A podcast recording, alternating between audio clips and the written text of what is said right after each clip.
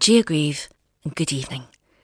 It's the eve of Christmas Eve, a contemplative night for some, a very busy one for others. Some of us are excited, some overwhelmed, some sad, some numb. However you feel tonight, whatever you're up to, you're very welcome to the Leap of Faith, where we'll offer a little soul food in the run up to Christmas.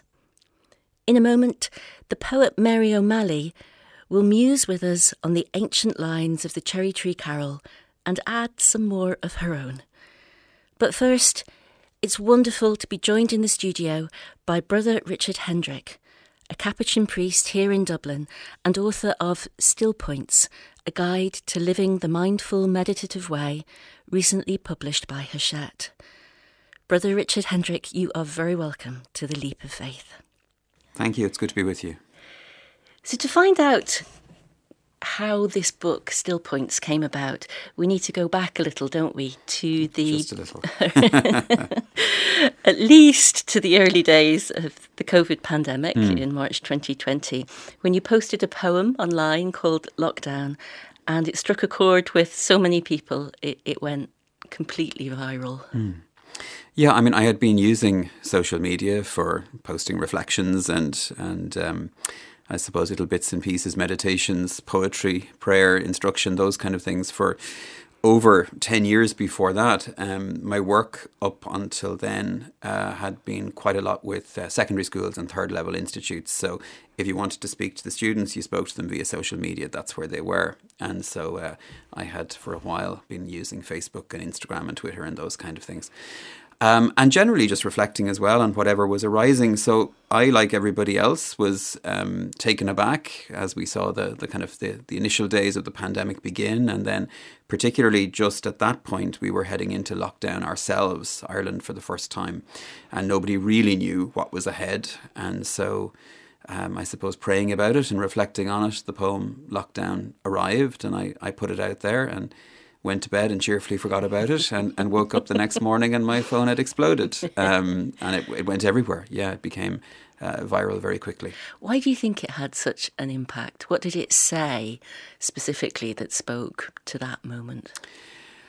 Well, I think coming at it from a, from a Franciscan perspective, it was about trying to offer a word of hope uh, in the midst of what was a very hopeless time. You know, we've kind of put it behind us very quickly.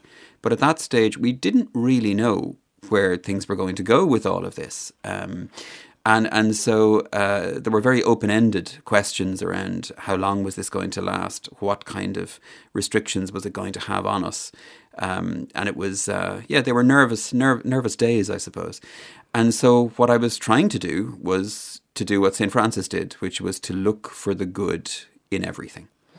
Um, and uh, some people might kind of find that as a very, um, you know, kind of maybe childish even way of, of looking at things. But it's not about um, not acknowledging the negative or the pain or the difficulty or the sorrow. And that's why the poem states very clearly that's what we're in. We're in suffering, we're in sickness, we're in even a moment of death. Um, but it also allows us to kind of begin to look at the um, the possibilities that are inherent even within that. And on the day before I had written the poem, um, in quick succession, I'd come across three really beautiful stories. The first was um, the the old lady in China who was talking about the fact that she had forgotten that the sky was blue because of the industrial pollution in China, and with the factories closed, the sky was now blue again. Um, the second was the, about the people in in Assisi, uh, the town of St Francis, the home of of, of St Francis, uh, who already in lockdown, um, what they were doing was they were they were having concerts across the squares, these little village squares, um, and were singing to each other. And the third was. Um, uh, a young lady who, who I had, had taught in school who was now qualified as a solicitor, newly qualified, but couldn't work. And so what she had decided to do was to to send out uh, leaflets to elderly people in the neighbourhood to say, "Look, I'm available if you need anything." And they're the kind of moments of grace, I suppose, in the midst of the storm. And that's what the poem was about. So I think for a lot of people, it just caught them with a moment of uh, stating the truth, stating the fact that we're in a very difficult place, but that there's hope always. There's hope always once we begin to um, to look a little more deeply under the surface. And I suppose uh, this this new book of yours, Still Points, is encouraging people to look a bit more deeply under the surface all the time, um, in all the suffering of life, and, and not merely in a in a crisis. Sort of to form the habit of of looking in the way that you describe. Yeah, yeah, I think that's that's a fair way of putting it. To to look deeply uh, is to live deeply. Uh, and, and I think a lot of us, myself included, we spend lots of time on the surface. Uh, we're, we're a very surface world at the moment because we're being inundated with stimuli all of the time. So we're bouncing from reaction to reaction. Um, our media is reactionary, our social media is reactionary, our, our way of being at times can be reactionary. The older traditions, the contemplative traditions, propose a completely different way of being which is rather than, than being reactive, to be reflective, to be proactive in that sense. So when we create a reflective space, when we actually choose to stand back, to be silent, to look deeply, even if it's only just for a moment or two, our focus changes, the resolution changes. It's like putting on a different camera lens at that moment. And we begin to, to I suppose, discern the threads of meaning that are beneath the the experiences and the circumstances that we're in, and and that's uh, the practice of stillness, really, in, in a very simple way. So, what are still points? Um, the best way of explaining it for me was uh, a map I was given by an old uh, priest who has now gone to God himself. Uh, he was a good guide to me. And he used to speak of setting up telephone poles along the path of the day. Uh, so just like you're driving along the road and you've got the telephone poles along beside you, and they at regular intervals make sure that the, the messages are traveling, you know, the communication is happening, that still points are moments of deliberate reflection that we place at regular intervals in our day or in our year um, so as to uh, enable the inner message, um, the inner awareness of the divine, of the transcendent, of meaning, of love, compassion, the, the greater values of humanity, uh, to make sure that they're traveling with us and that we're present to them and that we're communicating with them as they're communicating with us. So a still point can be as simple as a pause before moving from work to home uh, or uh, making sure that the first moment of the day is a positive moment for us, a moment of reflection, a moment of prayer. It can even just be a moment of thanksgiving. Uh, where for most of us nowadays, the first moment of the day is grab the phone and discover, you know, what I've missed or what bad news has happened in the intervening few hours that I've I've had for rest. So rather than doing that, you know, taking the wisdom of uh, the contemplative traditions, which is about making sure that we shape the day rather than the day shaping us. I think that's one of the things that, that still points offer. Tomorrow and the next day and the next day, a lot of people will be feeling, I haven't got a minute to stop. Um, I have so many people to mind, so many things to do, so many lists to get through. I want this to be nice. There's no way I can I can take time out, especially not multiple multiple points of time out. What would be your advice if you're feeling that way? First of all, to accept it. To be with reality as it actually is, um, whatever that reality is for you. Because if we start thinking that there's um, another way of being that I just can't reach, we're just doubling the frustration. Um, what's important is just to be present to how things actually are. And sometimes that can be as simple as being with our senses, being with our emotions as they are in that particular moment, you know? Um, God doesn't expect us to be anything other than what we already are, uh, which is, for most of us, myself included, a mess most of the time. Um, and so when we bring that messiness of life to presence, when we bring that messiness of life to awareness, then that's already prayer that's already being still that's already being being reflective and i think what most people forget is is that where they are right now, that's where the kingdom of God is being built. That's where um, the soul is is experiencing its transcendent now, uh, as we would say in the kind of mindful mindfulness uh, experience. And so, if people can bring a little awareness to that, not by changing it, but by simply noticing how they are in the moment, it's amazing how quickly that sets up a space for reflection to happen and a little space for kind of grace to move. So I'd say be busy, you know, be be be with all of that.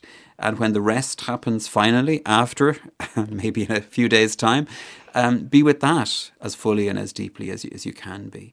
Um, the other thing to say as well is that you know what we're about to celebrate in Christmas has at its very very heart, the heart of its story, um, a, a, wonderful story of, of a family beginning in the midst of chaos and busyness.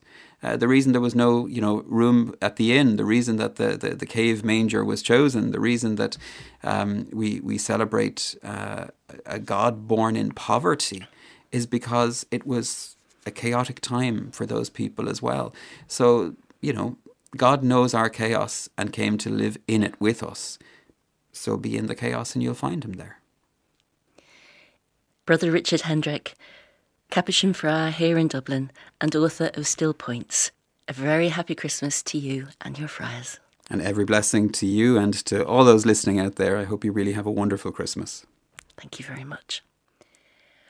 And so, as we move from Advent toward the Christmas season, we're thrilled to be able to bring you a lovely version of Silent Night, sung by the Pro Cathedral Girls Choir directed by Bláthnaid Murphy, with Niall Kinsler on piano.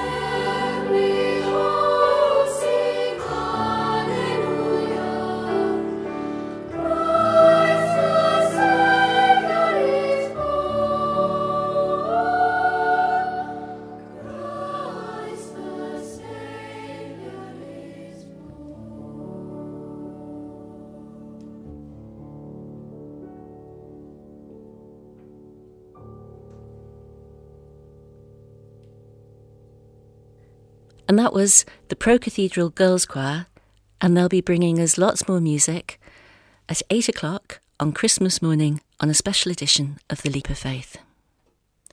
And now we're joined from our Galway studio by Mary O'Malley. She's published nine books of poetry and three anthologies, and her work has been translated into several languages. Mary O'Malley, you're very welcome to The Leap of Faith. Thank you very much. It's lovely to be here. So it's the evening before Christmas Eve, and you have had a long held fascination with a really beautiful, classic, uh, some might say slightly weird Christmas carol, the Cherry Tree Carol. Yeah, I love it. It's just one of those stories where Christianity and paganism and magic all come together in a way, I think. I just love the imagery of it. I love the song. Mm-hmm. I particularly love Jean Ritchie's singing of it. I mean, many people have covered that ballad, um, as, as as is the nature of ballads. But I just think she has a particular tone and a particular way of singing it that is my favourite. And we'll hear that in a, in a few minutes. Mm-hmm. But first, would you just describe some of the imagery in the po- in I don't know whether to call it a poem, a hymn, a ballad. well, I suppose in Irish it's called in Irish it's called a hymn. Interestingly, yeah. um, uh, and transposed to Easter, which has an interesting poetic logic to it, if I can mm-hmm. uh, uh say that.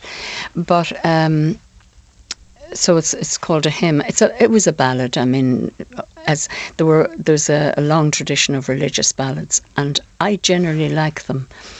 There's a great uh, intimacy and immediacy and humanity in the in the ballads. I think in religious ballads where they take back down the sort of um, posturing that might have gone on in the church and bring it down and into their own lives. And they're often very moving for that reason, you know, and very Mm. intimate. The word ballad wouldn't have been part of the Irish song tradition, ex- except where they come in from England and Europe. Is that right? and and Europe. Well, the word ballad itself wouldn't be Irish, but the tradition is a very old one at this stage. You know, in Ireland, a lot of them came in from Europe and from Scotland, and probably vice versa, and uh, to and fro to America. Then later on, tell, um, tell us about cherries. They play a very important part in the Cherry Tree Carol.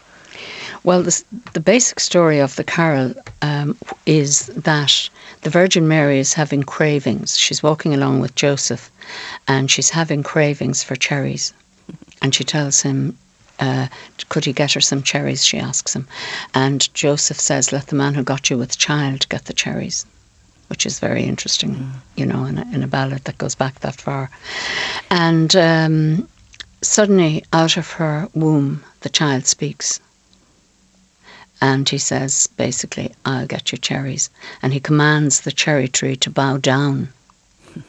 and the cherry tree duly bows down, and Mary gathers cherries while Joseph stood around. Poor That's what it says, isn't it? You yes, see, it well, he stood there. You can really see a sort of stomping, sulking Joseph that we don't normally get to hear about. And we can't blame him in some ways, I suppose. Yeah, I thought he, he was hard, somewhat hard done by. Um, I, it, it was just so human, I thought, Yeah, uh, rather than divine, you know. yeah. or maybe both.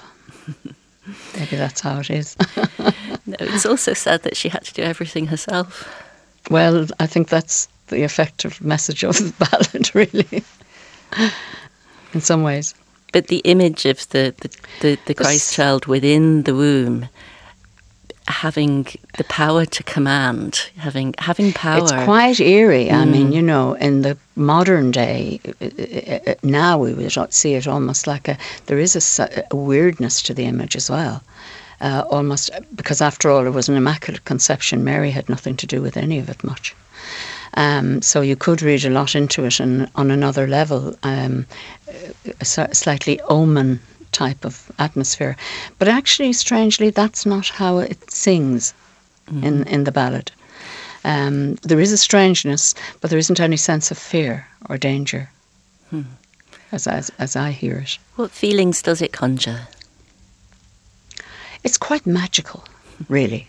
I mean, I think uh, the first time I heard it, there was something about cherries and snow.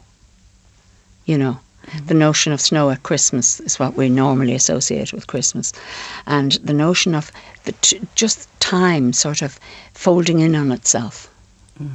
I mean, of course, she could have had the cravings much earlier in the year and in a country where they had cherries. But you know, my notions of my images of Christmas are almost all to do with the west of Ireland, and um, so something about the starkness of one landscape and the richness of the flowering cherries, I think, was probably largely what hit me about it, and also just the fact that it's very contemporary still, you know, pregnant, homeless, and they were, uh, in a way, almost on the run, really.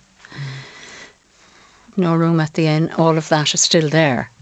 But the focus isn't on that in the ballad. The focus is on joy, really.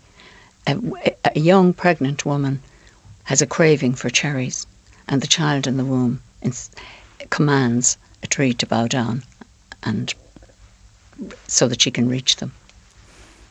As Who could resist an image like that? In addition to your love for the imagery, you've also written your own poem um, as a follow on to the Cherry Tree Carol, haven't you? I have. It's it's sort of after the Cherry Tree Carol. Really, it's a. It's from a, a very different point of view. It's from the point of view of somebody who doesn't believe, but at the same time doesn't quite fully not believe in the power of rebirth at some level, you know. Mm. But there's a certain amount of will in, and also on the power of calling, just calling, calling on someone, calling on something, I think. Would you read it for us? Yes. Cherry Tree Carol. I call the kings expecting faded colours, old cardboard men, jaded from expectation and travel. Instead, they whirled in the air, turbaned, young, rings flashing ruby and gold. In spite of what they know, they glowed before me for a minute or an hour. Centuries spooled out around them, lures cast from a rod across the flat surface of the trembling elements. I called Mary, pregnant and homeless, in spite of what I know and how it ends. She came to give birth again in a shed, warmed by the sharp stink of a wolf's breath or the fug of cattle and ass. It wasn't the birth I wanted, but the story of this strange child in the womb that ordered a cherry tree to bow down low to my mother's knee, to satisfy her gravid craving and ours. In spite of the nails and the lumbering beasts, the moon and the stars will sail under his feet, the masked moon and her icy stars. Thank you very much, Mary O'Malley. I love the way that within your own Cherry Tree Carol, you echo the way that the original 15th century ballad speaks about the ending within the beginning. So you mentioned how, you know, it used to be thought of as an Easter hymn. And here in your own um, poem, we have the sense in, that in spite of the nails, you know, in spite of the ending, mm. in spite of how it ends, um, there is so much to be gained from the moment of of calling. I think that's what it's about, really. It's in spite of knowing what we know, you know, that this rough beast is slouching towards Bethlehem to be born, as Yeats brilliantly put it. Mm. Um, it's the fact that, yes, we know all that, but still, that sense of the possibility of redemption is what it's really about. Yeah. So maybe they were right to have it as an Easter poem, in fact. I think a lot of those medieval ones often had the two together. Christmas and Easter is much more. Yes, time sort entwined. of hitting up against itself. You know? Yes, exactly. And yeah. the meaning came from the combination and the paradox of mm. the two. Yeah. And Mary, earlier you mentioned how much you like the Jean Ritchie version of the Cherry Tree Carol. And so we'll listen to that now. But before we do, may I wish you a very happy Christmas. Happy Christmas to you and to the listeners. Thank you. And to all our listeners, I wish you every Christmas blessing and hope that you'll join us at 8 o'clock on Christmas morning for a special edition of The Leap of Faith with wonderful music, inspiring new writing, and conversation with a range of commentators from the worlds of faith, art, and social justice. But for tonight, we leave you with Jean Ritchie singing The Cherry Tree Carol. Good night. When Joseph were an old man, and an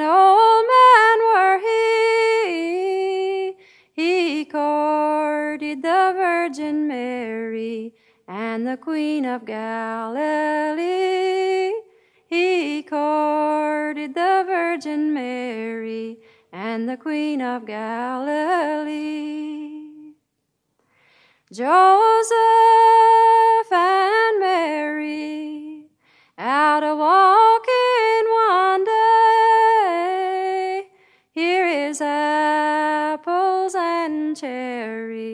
so fair to behold.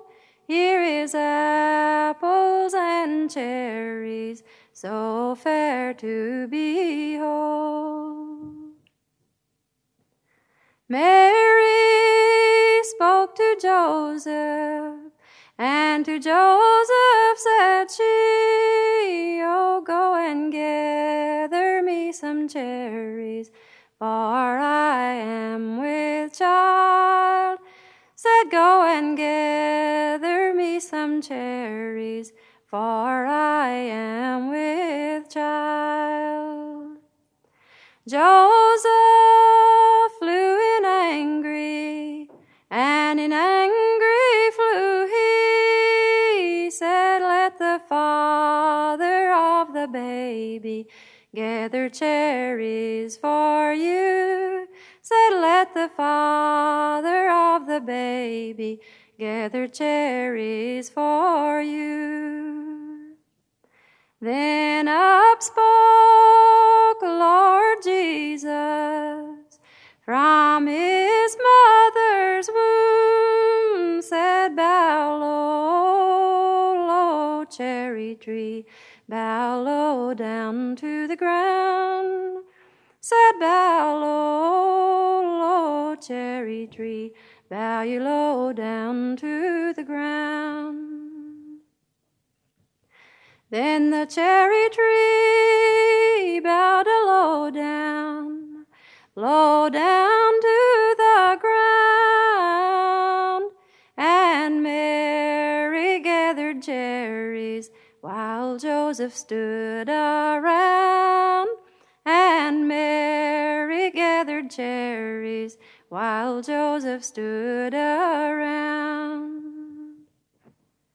Then Joseph took Mary all on his right knee and said, Tell me, pretty baby, when your birthday will be. Said, Tell me, tell me, pretty baby, when your birthday will be.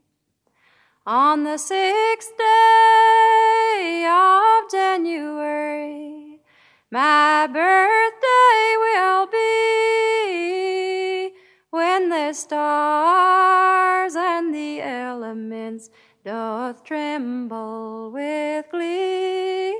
When the stars and the elements doth tremble with glee.